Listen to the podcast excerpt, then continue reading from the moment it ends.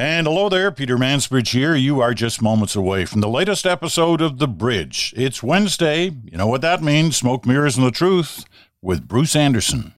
Acana Pet Food, where every ingredient matters. Some companies like to brag about their first ingredient, but the Acana Pet Food team is proud of their entire bag. That's because every recipe has been thoughtfully sourced and carefully crafted with the highest quality ingredients, starting with quality animal ingredients, balanced with whole fruits and vegetables.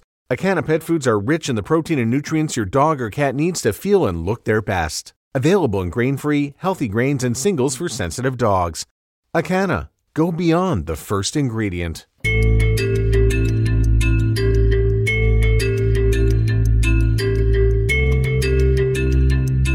Okay, two days after. It's all over. It's all over now, but the analyzing. And today, what we're going to be analyzing is the media. And Bruce, you you know, like I don't know how many times during the last five weeks that you've brought up this media question. So uh, it's important that we get we get somebody yes, other than the know, two just, of you. Just in uh, let's not put it all on me. I'm not the only one that's raising questions about journalism. And Peter, honestly you know how much I always love talking to you. I've been looking forward to it again, you know, 24 hours since the last time we talked, I think. But I'm so excited today because when I started working in politics, the smartest human being in Canada in the media was Elly Alboim.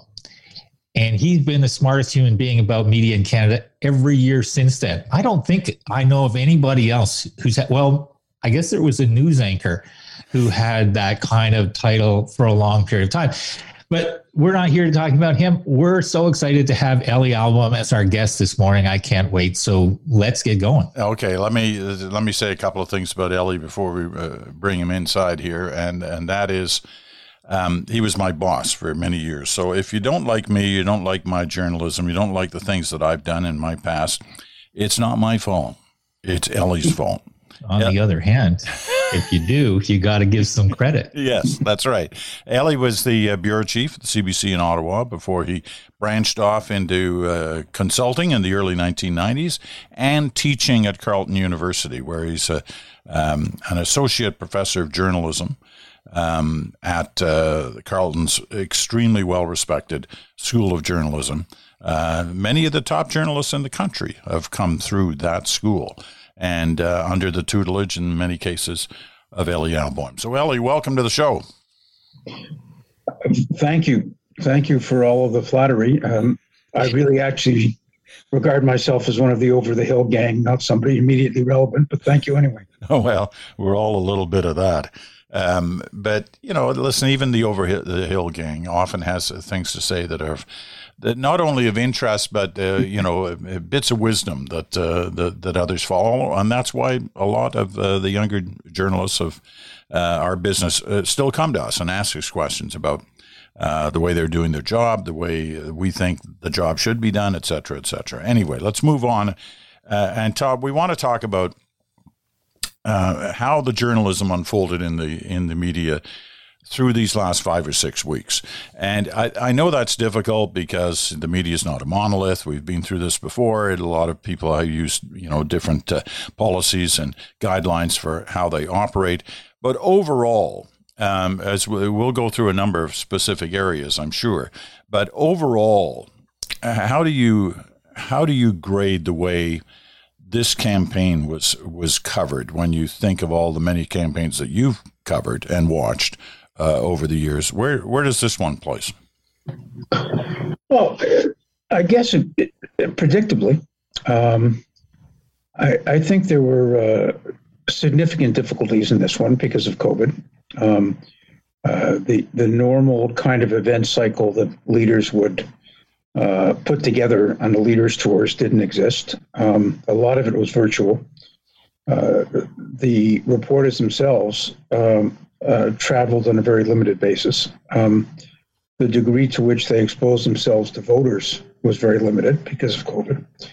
Um, so, in many ways, uh, this was less reporting than it was analysis uh, and commentary, uh, and there was an awful lot of that. Um, and uh, we got into the normal kind of uh, symbiotic relationship between leaders and parties and and media, um, where everybody's trying to make news, everybody's trying to make an impression. Um, uh, and you run into that uh, consistent problem that we have always had in, in media and politics, which is that an election campaign is really a process in public education. Uh, politicians try to educate the public, try to bring them along on a policy basis, try to make them understand what they what they uh, intend to do, and they do that incrementally, day by day by day.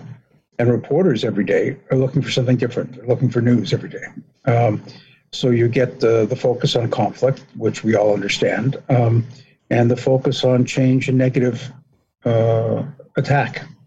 And I must say, I heard more consistent negative um, uh, characterizations by leaders in this election campaign than I've heard in a while.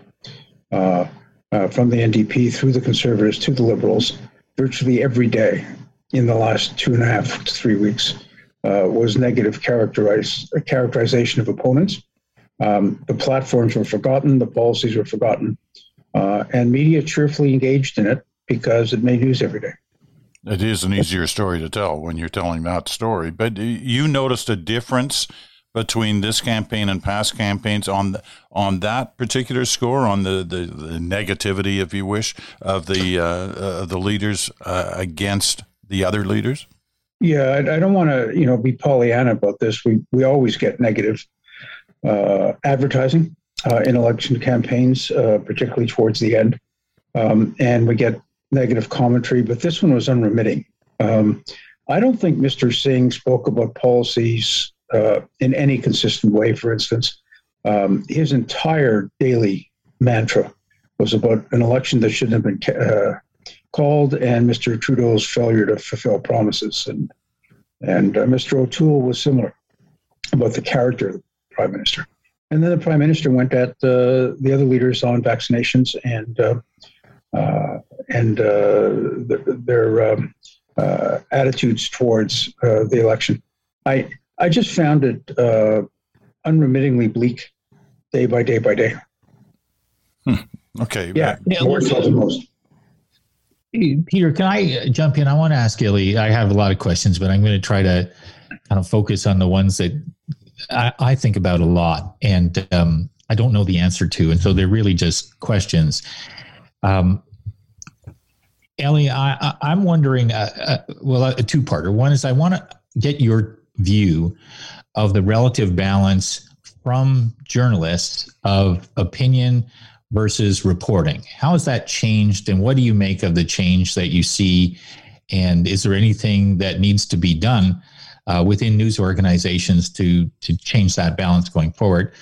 A kind of a related question, but one that fascinates me is that I sometimes have the impression that journalists today, when they're questioning politicians, approach the politicians from a more cynical or suspicious or attack oriented um, place than perhaps used to be the case. I don't know if that's true or not, but it's my perception. And I sort of feel as well, uh, related to that, that the relationship between politicians and journalists, regardless of stripe, is worse uh, because of you know that sense that um, a journalist asking a question is often putting a question in a kind of an attack or attacking or suspicious context.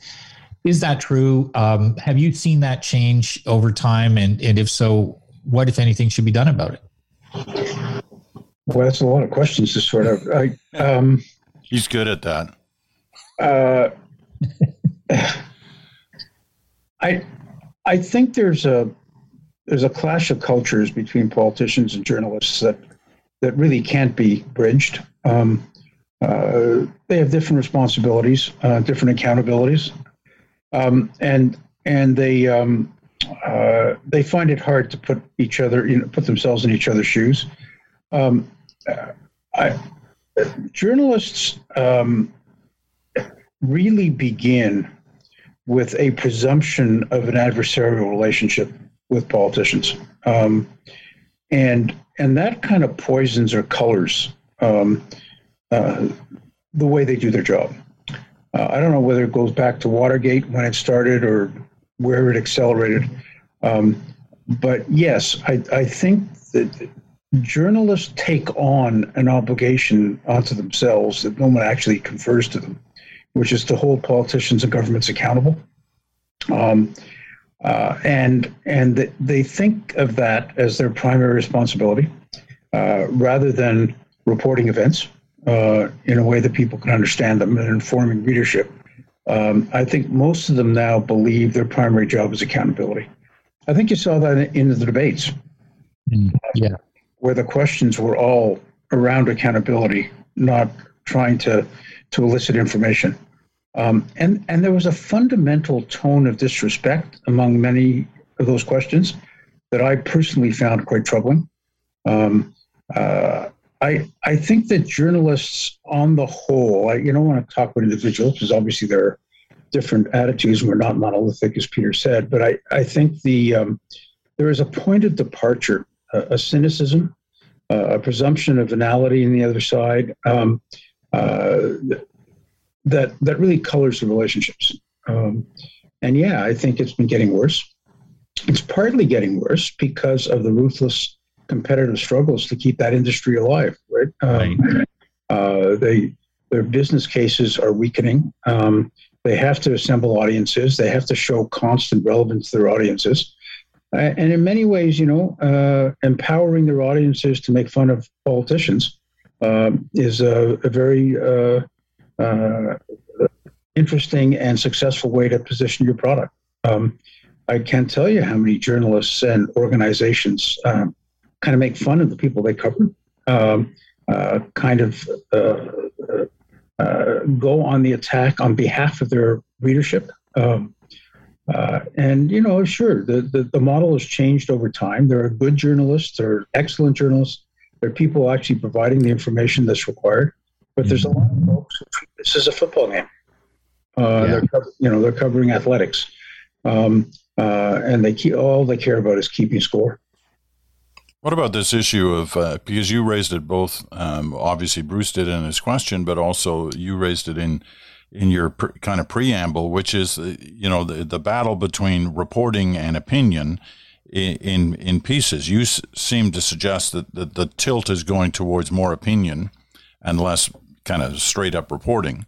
Um, yeah, indis- indisputably. Uh, you know, Peter, when you and I were working together, uh, you know, we had a, a a journalistic policy book that that actually forbade uh, reporters and journalists from expressing opinion.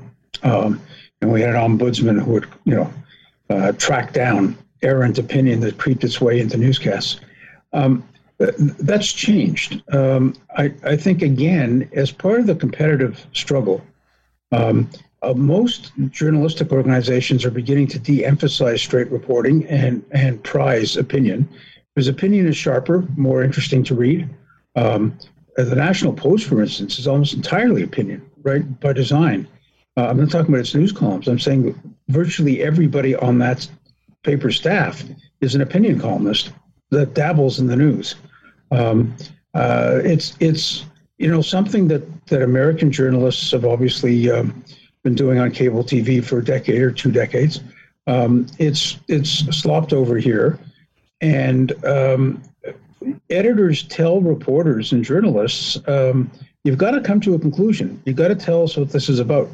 You can't simply say on the one hand, on the other hand, and expect people to be interested in it. Um, so, so the, the, the journalism as a culture prizes people coming down on one side or another um, as part of the accountability process. Uh, and yeah, I, it's almost impossible to read a straight up news story anymore virtually every news story will have some uh, level of opinion in it um, uh, from the reporter himself rather than from third party sources. And do you find that cuts across the different media organizations, uh, you know, whether it's print or television or radio or online, that there's a, there's a, a part of that in all of those? Yeah, harder to do in radio, particularly radio news, because it's so truncated, so short. Um, uh, they tend to be more factual and straight up.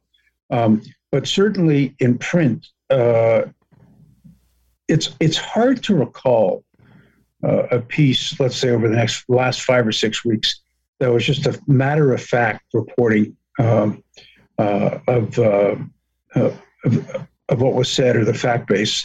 And there's another structural problem here that, that we haven't talked about. We should identify is that um, there's this cross feeding between media, right? Um, social media and, and normal media.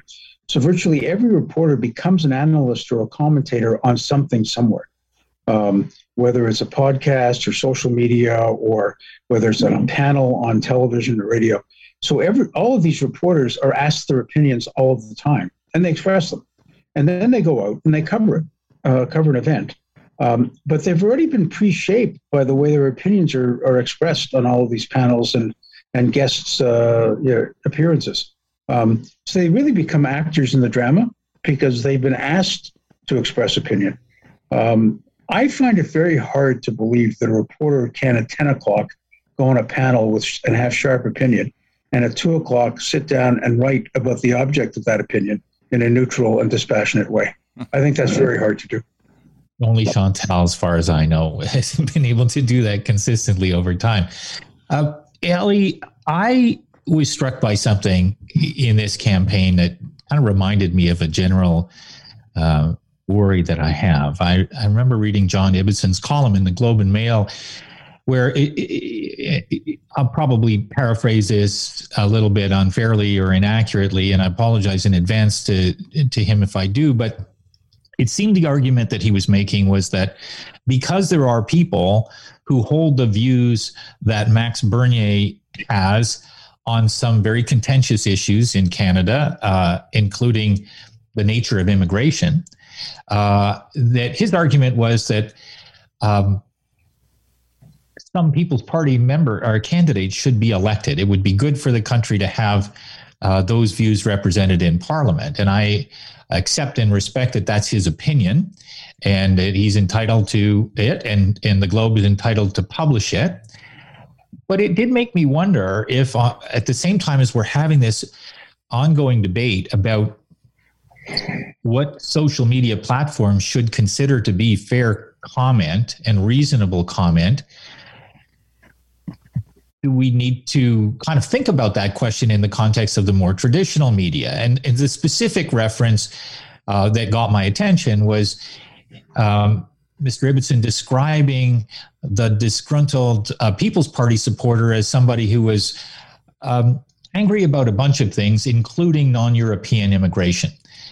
And uh, I don't know if you if you read that piece, but I had that that kind of feeling like there are certain comments that um, we know the impact that they have on our culture, and we tend to try to encourage social media platforms to prevent them from spreading far and wide. That you know may or may not be in that category, but anti-vax sentiment and um, misinformation about vaccination is another one. And I just found myself wondering. Um, is anybody going to make the rules around this at some point in the future, or is it just going to become the Wild West, or even more the Wild West? Um, and I, I, think a related thing for me is um, the ownership structure of the media enterprises that are in the private sector in Canada seems disproportionately to be kind of oriented toward the conservative point of view, whereas two thirds of Canadians are more progressive in their in their kind of orientation on values and public policy issues. And ultimately, does that resolve itself in time because a market works that way, or are we headed for more fragmentation where there are small kind of progressive boutique uh, journalistic organizations? So there again sorry a lot but uh, pull any thread that you want and tell me what you think um, well let me start with ibbitson i yeah i am aware of it. I read the column and i read the controversy afterwards.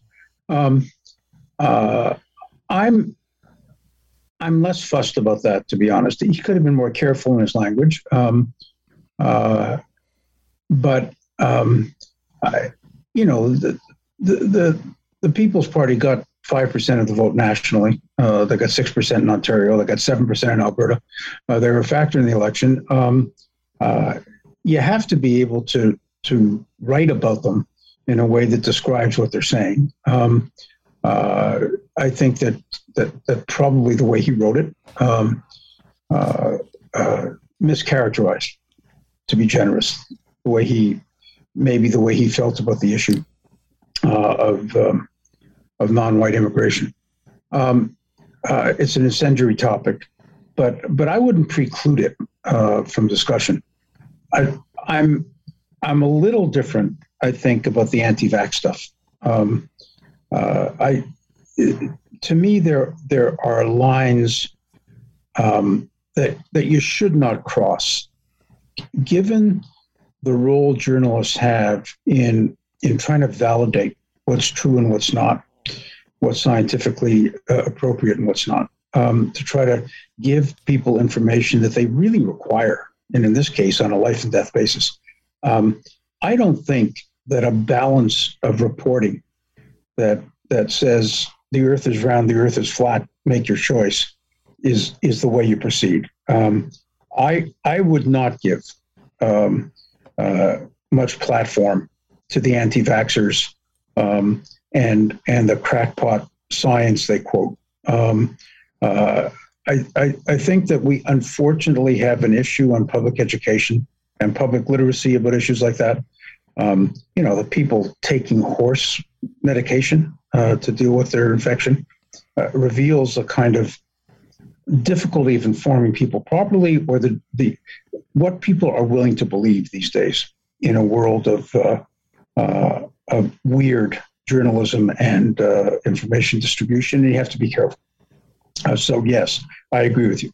I, I think that there needs to be um, uh, not a formal restriction, um, but, but a degree of censorship that says um, at certain points we have to accept the factual base and we cannot report the other side.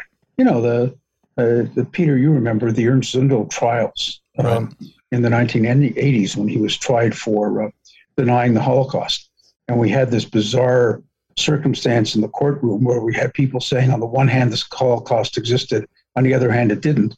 And journalists were forced to report this as a kind of co equal argument right. And so they finally were so repelled they didn't cover the trial. Um, uh, I, I, I, think that's an issue. Uh, what you can do about it, Bruce, uh, I'm not sure. Um, but let me say this journalism says it's a profession, says it has standards, uh, has principles and objectives. It is the only profession that I know of that has not got a self regulating authority or body. Nurses, doctors, dentists, uh, uh, plumbers, everybody involved in a trade or profession has some sort of a certification process and some sort of oversight in case uh, of uh, misdemeanors and some kind of a disciplinary procedures procedure. Journalists have defiantly rejected uh, having professional standards codified um, and having any oversight bodies uh, with any authority. Um, individual organizations do have ombudsmen, uh, like the CBC does, um, but that's not the same. Uh, we don't have a way of um, sanctioning people who go outside the lines. So, you know, a reporter for the Rebel is as much a reporter as a reporter for the Globe Mail. As absurd that prop as that proposition is, on the face of it, it's nuts. They are not co-equivalent journalists. Um, they are demanding the same privileges and rights of access. In fact, the Rebel, you know, got won a won a ruling in court giving them access to the debate coverage. Um, uh, because nobody can define what a journalist is. Everybody bends over backwards to be give it the most liberal definition because of the important role journalism plays in society. But in doing that, you know, we've allowed the Fox News perversion in the U.S. Um, and the Rebel News perversion here in Canada. Um, and uh, I don't know how to discipline it. Uh, the the profession will not discipline itself. On the issue of ownership, well, you know, uh, welcome to a society where you know the power of the media, as Liebling said, is the power to own the press. You know, um, uh, so if you've got the capital to own the printing press, you can run a newspaper.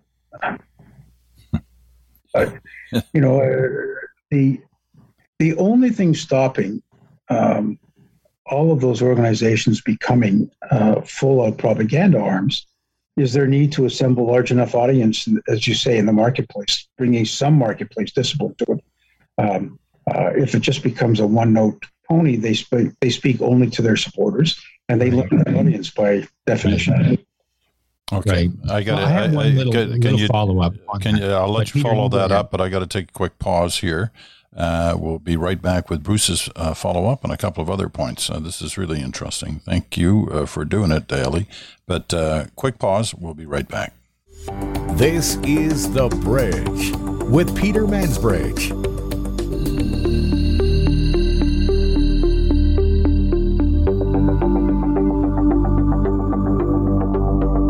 Right, back with Smoke Mirrors and the Truth. Bruce Anderson's in Ottawa. So uh, is Elly Alboim, who is also in Ottawa, uh, assistant professor of journalism at uh, Carleton University, my former boss and a friend of both of ours for uh, for many years. Uh, Bruce, you wanted to do a quick follow up because I also want to, you know, Elly said that journalism's the only profession that doesn't have, you know, a true kind of self regulating body. I, and that may well be true. I think pollsters are close to that, and polling will come up as a, a, a, a as a topic for uh, for us in a moment as well. But first of all, Bruce, you wanted to follow up on the earlier points. Yeah, I, I think that's a great conversation to have about pollsters and uh, happy to participate in it. And yeah, I don't know about you, Peter, but I'm just loving listening to Elly's long answers and uh, because they're long but involved and interesting. And so thank you as well, Elly, uh, for doing it. Um, I agree with you, by the way, about Ibbitson that his piece was sort of you could read it as either he was sort of supporting an opinion or he was just saying this is what these people think. And uh, and I think those were good clarifications uh, that you made. My question on the on the future of the media is that I I agree with you that we have a market. The way that it works is if you have money and you can build an audience, you can run a journalism operation. It's very hard to build that audience from scratch if you don't have the kind of the incumbent legacy model, at least as a starting point. Um, but it, it's not um, it's not impossible. And one of the tools that has been used in recent years with some controversy is the idea of government providing a fund that allows small journalistic organizations to draw on it to build um, some reporting capability, whether it's around um, a set of public issues or local community news or what have you. And I know that uh, there are some who think this is a slippery slope where government gets to decide where the money for journalism goes. And I get that. And I have some anxiety about it. On the other hand, I do think that we could find ourselves in a situation where the economics of the major media companies eventually break down. And, uh, and we're left with very, very little uh, by way of news coverage and uh, I'm worried about that too. What's your What's your take on the role of government or government funding in the area of journalism? Uh, you know, I I've got uh, very absolutist views about that. I um, I worked for the public broadcaster for uh, 23 years, um, and 16 of them I was bureau chief of the CBC on Parliament Hill, and no one told me how to run that operation, and nobody told me what reporters should say. Um, the, the governments do not interfere. The government does not interfere uh, in public broadcasting and public broadcasting journalism.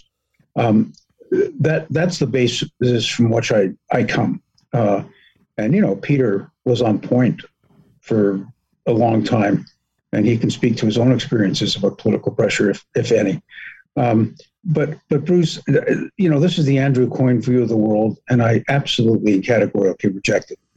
Journalism can't be portrayed as a public good with public responsibilities, um, and not uh, uh, be encouraged to survive in any way. And, and and government has a responsibility, in my view, to ensure that there's quality journalism. Um, that doesn't mean it has to control the journalism. It doesn't have to direct the journalism. But given the breakdown in the market, um, and it is a market failure, as you say, you have to have the money in order to create the organization. It's very tough. That's a market failure. We have market failures in lots of parts of our economy, and the government gets involved to correct the market failure. We have a market failure in the provision of information at the local, regional, national level. And if you're going to have a democracy um, and a society that is well informed and able to make its decisions, it requires quality journalism. And if it can't pay for it on an individual basis because monetizing uh, either the social media or printed media has become very hard to do uh, in our society, then government has a responsibility to step in and, and repair the market failure. It can do it at an arm's length relation uh, way. There are ways of making sure there's no political interference. But just as government had a responsibility to develop drug and vaccine capacity in Canada and pay for it, which is what it's doing, um, it has responsibility to ensure that Canadians from coast to coast get adequate information about how their country is operating. And if if the marketplace can't provide it, government has to find a way to support it.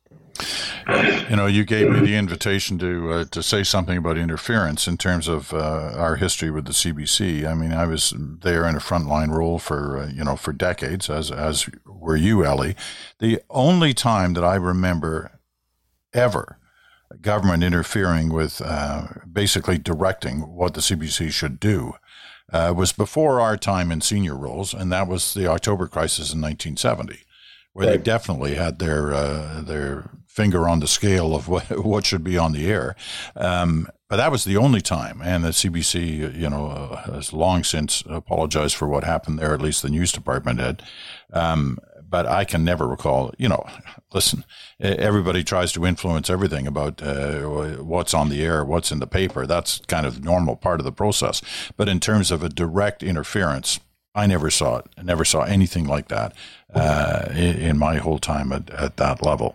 Okay, let's um, let, us touch on this issue of, of polls because Elly, uh, you know, you you have talked often in the past about you know too much focus on the horse race, and that's often guided by you know polls in the in the discussions.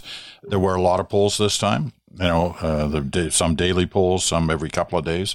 Uh, uh, you know, from a from the new distance that I have, I seem to see less focus on it um, than in the past. But I, I could be wrong there. Where's your, where's your your thought on the on the polling issue? Um, I'm not sure I agree with you. I, I, I think there's there was almost a daily fixa- fixation with overnight polling. Um, uh, there were a number of organizations doing it, including Bruce's. Um, uh, I, but I think Peter, where maybe you're right, is since all the polls or most of the polls began to triangulate around the same basic narrative, which is a, a tied ball game. Right. You know, uh, uh competitive around 33 percent, and that that literally didn't change after the after the the minor gap opened up in week two and then started to close uh, beginning in week three. Um, the story was the same every day, plus or minus 2%. Um, so it became less relevant. You couldn't keep reporting same numbers every day and saying same story every day. So the, the story began to get underneath about regional polling and regional differences. Um, but to be fair, in my view, the polling framed the coverage. Uh, I don't think the policy set framed the coverage. I think two things frame the coverage. One is personal character, because the prime minister becoming a very polarizing figure, and Mr. O'Toole kind of wavering back and forth on policy basis. Um, uh, but the other the other thing was the framing of this as a horse race that was too exciting not to pay attention to and too close to call. And every day we've got validation of that storyline by all the polling companies. Um, and, and it informed the way every journalist in the country did their job. I'm covering a horse race. I'm covering a really exciting horse race. I don't know the way it's going to end. And my job is to tell you who's winning and who's losing. You want to get in here, Bruce, uh, uh, as one of the aforementioned pollsters? Me, yeah, sure. I'll throw a couple of thoughts on the fire. Um, I, you know, I've long felt like, um, as much as I love being in the polling business, I, that that polling can have too big an influence on the discussion about a campaign, and and by that I really mean it just crowds out um, the process that Elly alluded to earlier as a public education effort. And I feel that more and more each passing year because I see evidence that people are paying less and less attention to critical public policy issues and they know less about the choices on offer. And, and, um, and so there's an even greater need to try to set aside the, the coverage of the combat uh, and push through a, an understanding of what really a vote for X versus a vote for Y means in terms of your life and the and the future of the country and that sort of thing. Um, in the early part of this election campaign, I really felt like um, you know media were doing what they felt was the right thing, uh, saying we've only got a 37 day campaign and and something must be happening. So let's look at the polls to tell us what's happening. And I felt like the polls were really telling us a lot of people weren't paying much attention. And so there was some apparent movement, but was it really as meaningful as the coverage suggested? Now, I think that happened to work out. And, and so by asking the question that way, clearly I didn't think that it was that meaningful. But I also think, ironically, it ended up helping the Liberal campaign because it created an earlier phase where people then said, oh, Erin O'Toole might be prime minister. What do we think about that? And if that hadn't happened for another three or four weeks, uh, I kind of think that the conservatives might have won this election campaign, to be honest. Um, so there is this phenomena of polling interjecting itself in a ways that pushes out other useful information and can create a dynamic which is um, uh, which creates its own kind of adversarial effect. So I'm a little bit worried about that. I'm. Um, I also understand the frustration that people sometimes have or express, and, somebody was expressing it to me on Twitter this morning that um, should a pollster have opinions or be completely free of opinions? And and I can't answer for the rest of the profession, um, but I I can't have been in this business for 40 years without having some opinion. So I try to make a, uh, a delineation between what my analysis is of public opinion polls and what my personal preferences are. And, and um, I, I think I've tried to be fairly clear about that. But I understand that some people, especially in the wake of the controversy around the English language debate, wonder what is the right or what what the boundaries should be in terms of the the public role of pollsters. And i think that's a very valid question. And i'm glad i don't have that many more years uh, of this to do it and and that it's going to be resolved by people who aren't me. Yeah what a cop can, out. can, can, i add a couple of points i guess? Sure. Um, uh, one following up on that um, i you know th- there is a view and i don't think entirely unwarranted um, that some polling companies um, have developed tendencies over time, um, in, both in the way they question and the way they report, that don't indicate necessarily an inherent bias, but but do tend to favor uh, bodies of opinion, body of thought. Um, uh, so the results tend to be more consistently on one side of the line uh, or the other. Um, I don't think that that's generally true within the profession, but I think there are some uh, whose results are too consistently uh, slightly off or slightly um, uh, on the wrong, you know, on one side or another, to, to, make you feel that that there isn't some sort of unconscious process going on. Yeah, I agree with that. Um, secondly, and let me take the, the the, the counterintuitive side about polling whatever the ill effects of polling on an election campaign, and I think there are many as we've talked about, I think that the inherent right of Canadian voters to really understand what's going on in an election campaign is critically important. People have to have the right to vote strategically if they choose to do that. They need to understand what the parties are seeing in their polling in order to inform themselves uh, about uh, what part, the way to evaluate what parties are doing, what social media is saying, what the tactics are. I think if if uh, media and the public were blind on a polling level, um, uh, then they're deprived of a tool to understand what political parties are doing and why they're maneuvering the way they do. Um, and I think that's a right we have. Uh, political parties spend millions of dollars to understand public opinion. Um, and they use that, and those are publicly subsidized dollars, let's not forget. Um, so I think that uh, it's part of the journalistic responsibility and the polling industry's responsibility to provide alternate information, or at least the same sort of information, so a voter can make an informed choice. I don't have any problem with polling during an election campaign. I think it's very important.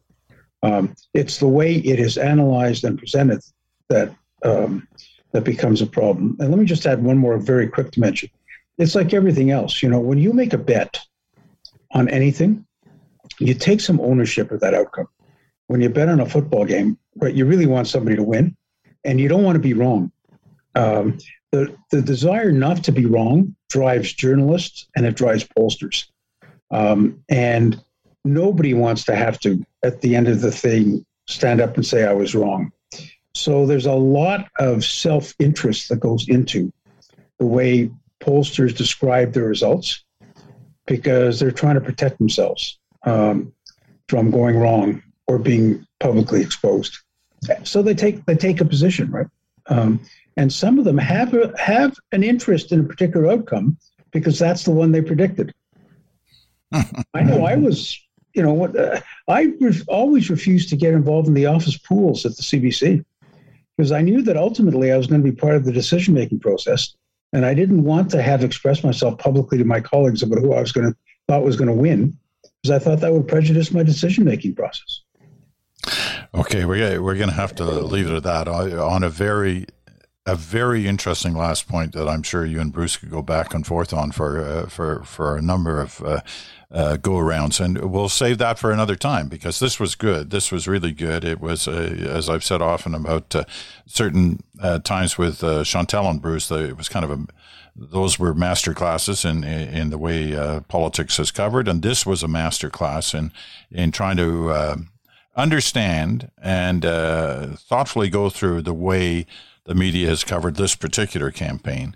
Um, so, uh, Elly, really, uh, really appreciate your time on this one. It's it's really been uh, fascinating to listen to you, and we will we will do it again uh, we'll we'll find another opportunity to uh, pick up on this uh, discussion around polls and other things in terms of uh, the way the media operates in terms of covering politics. A, a quick last word from you, uh, Bruce, in terms of uh, yeah, I just really thank you, Elly. That was so interesting, and it was just everything I hoped that it would be, and and and hope you'll do it with us again sometime. Great. Well, I enjoyed it. Thanks for having me. All right.